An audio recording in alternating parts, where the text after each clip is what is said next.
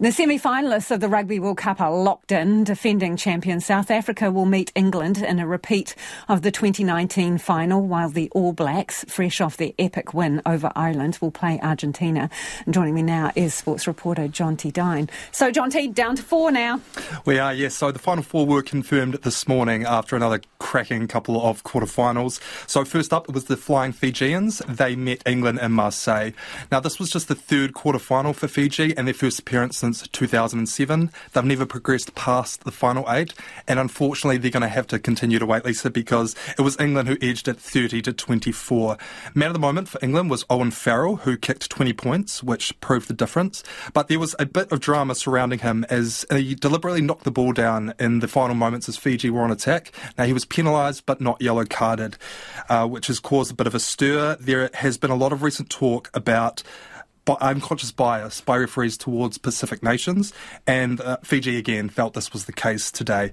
Uh, but regardless, Fiji they're going home, and so are the hosts. So France and South Africa they played out another thriller, uh, with the Boks taking this one 29 to 28. But again, the referee has come under a bit of scrutiny. Uh, scrutiny. It was, of course, Kiwi Ben O'Keeffe who was the man charged with this quarter final, and the general consensus was that he did a pretty good job. It was a very free flowing game, but but unfortunately, French skipper Antoine Dupont, he did not feel the same way. So speaking to media, media afterwards, he said a few clear things that should have been blown. We should have had a penalty at a crucial moment. I don't want to be a bad loser and moan about the refereeing, but I'm not sure the refereeing was up to the level of what it was of what was at stake today.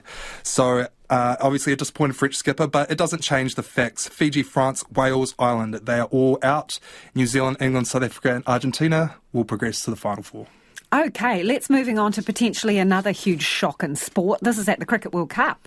Yes, though the first major upset of the tournament, Afghanistan, they snapped a 14 match yeah. World Cup losing streak to beat England of all teams. So the defending champions, of course, England won in 2019, and this is their second loss from just three games. Of course, they were hammered by the Black Caps in the tournament opener. So big day for Pakistan, and they will be looking to carry that Afghanistan, momentum. big day for Afghanistan. Afghanistan, beg yeah. pardon. we'll be looking to carry that momentum into the uh, the match with New Zealand, which is on Wednesday. Now the Black Caps will be without Kane Williamson for this game. He's fractured his thumb. Now, Lisa, you'll know how hard Kane worked on rehabbing his knee to get to this tournament. Yeah. So certainly a cruel blow, um, but they are optimistic. He will be he will return for the business end of the tournament.